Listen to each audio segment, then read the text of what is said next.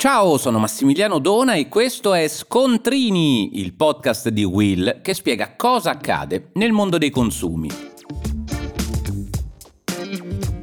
Oggi parliamo di case vacanza è un'opzione interessante per molti italiani, quelli che non amano le atmosfere rumorose dei villaggi turistici o la sistemazione in albergo e preferiscono affittare una casa per qualche giorno di villeggiatura. Tanti vantaggi, a cominciare da uno stile di vita più casalingo, ma per alcuni l'attrattiva è rappresentata anche dalla possibilità di fare economia sui costi della sistemazione. Ma proprio su questo aspetto, come spesso accade, fanno leva i truffatori.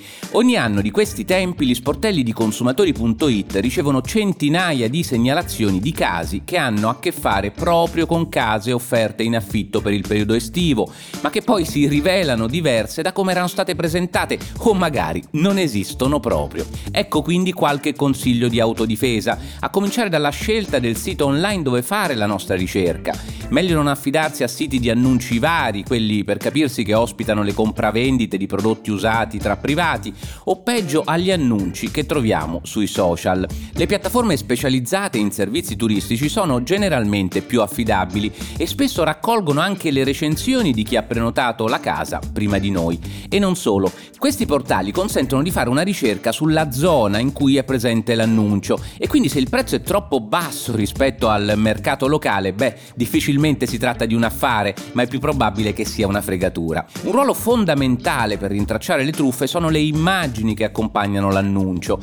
Per verificare la veridicità delle foto, consiglio di utilizzare un normale motore di ricerca di immagini su cui caricare quelle che corredano l'annuncio e controllare così che non si tratti di foto di repertorio, ma di scatti di una casa reale. Ancora, per capire se l'immobile corrisponde alla descrizione fatta nell'annuncio, la distanza dal mare, la posizione centrale, meglio ricercare l'indirizzo sulle mappe disponibili sul web e una volta trovato il luogo esatto, visualizzarlo tramite satellite. È sempre buona regola poi prendere contatto contatto con l'inserzionista tramite la chat della piattaforma, chiedete informazioni aggiuntive e altre foto dell'immobile e approfondite con una chiacchierata, ma attenzione, se vi chiede di uscire dalla piattaforma e di spostarvi su WhatsApp, beh, io non mi fiderei. Per concludere, le modalità di pagamento sono fondamentali per avere la speranza di tutela anche in caso di problemi. Usate quindi la vostra carta di credito e liquidate subito chi vi chiede la ricarica di una prepagata. È uno dei campanelli di allarme che potrebbe essere una truffa.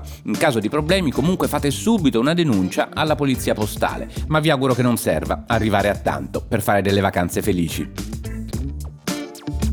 Per oggi è tutto, ma puoi ascoltare gli altri episodi di Scontrini sulla tua piattaforma di podcast preferita.